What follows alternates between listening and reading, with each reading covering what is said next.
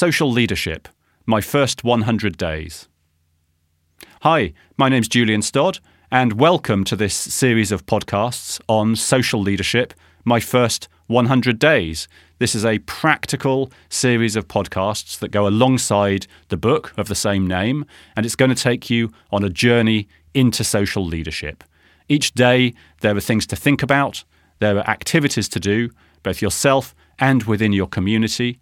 And I hope that at the end of this journey, you'll feel you've set in place the foundations for becoming a great social leader. What is social leadership? Well, it's a reputation based form of authority.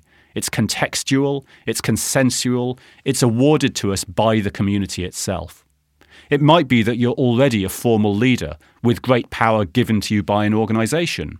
Or maybe you sit outside of any organisation with no formal authority whatsoever.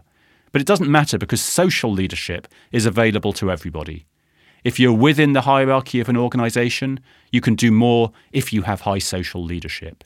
If you're able to be effective within your communities by helping those communities to thrive. If you don't have formal power, then finding your social leadership will give you a new type of voice, a voice within those communities.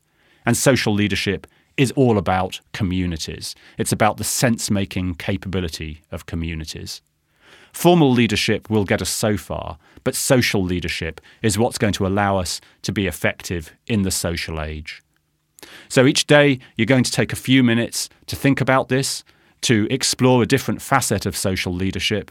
There'll be a podcast to uh, help you on that journey and you can capture your thoughts as you go. You will write your journey of social leadership over that 100 days. So, good luck with the journey, and I look forward to being with you throughout these 100 days.